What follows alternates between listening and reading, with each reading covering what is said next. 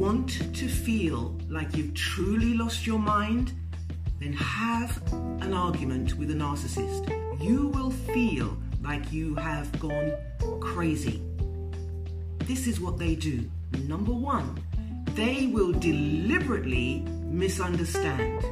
They know exactly what you're talking about, but it's a form of ma- manipulation because they love it when you get completely frustrated and you're stumbling over your words because you so want to be heard and understood.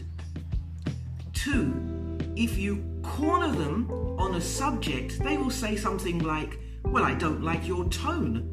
Or, why are you speaking to me like that? Why did you say that word? Why did you say that word?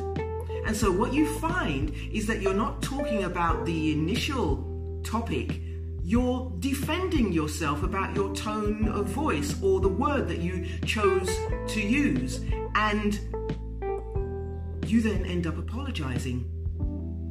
Three, they love word soups. They will go on and on. You give up the will to live. It makes no sense. It's rambling. They bring in the past things that you've done, um, things which are irrelevant, and you just give up.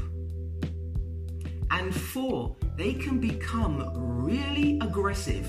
They can call you all sorts of names, raise their voice, swear, which is really code for back off.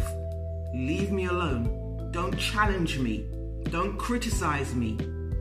You see, when you argue with somebody, it's the way of being understood, but not for a narc.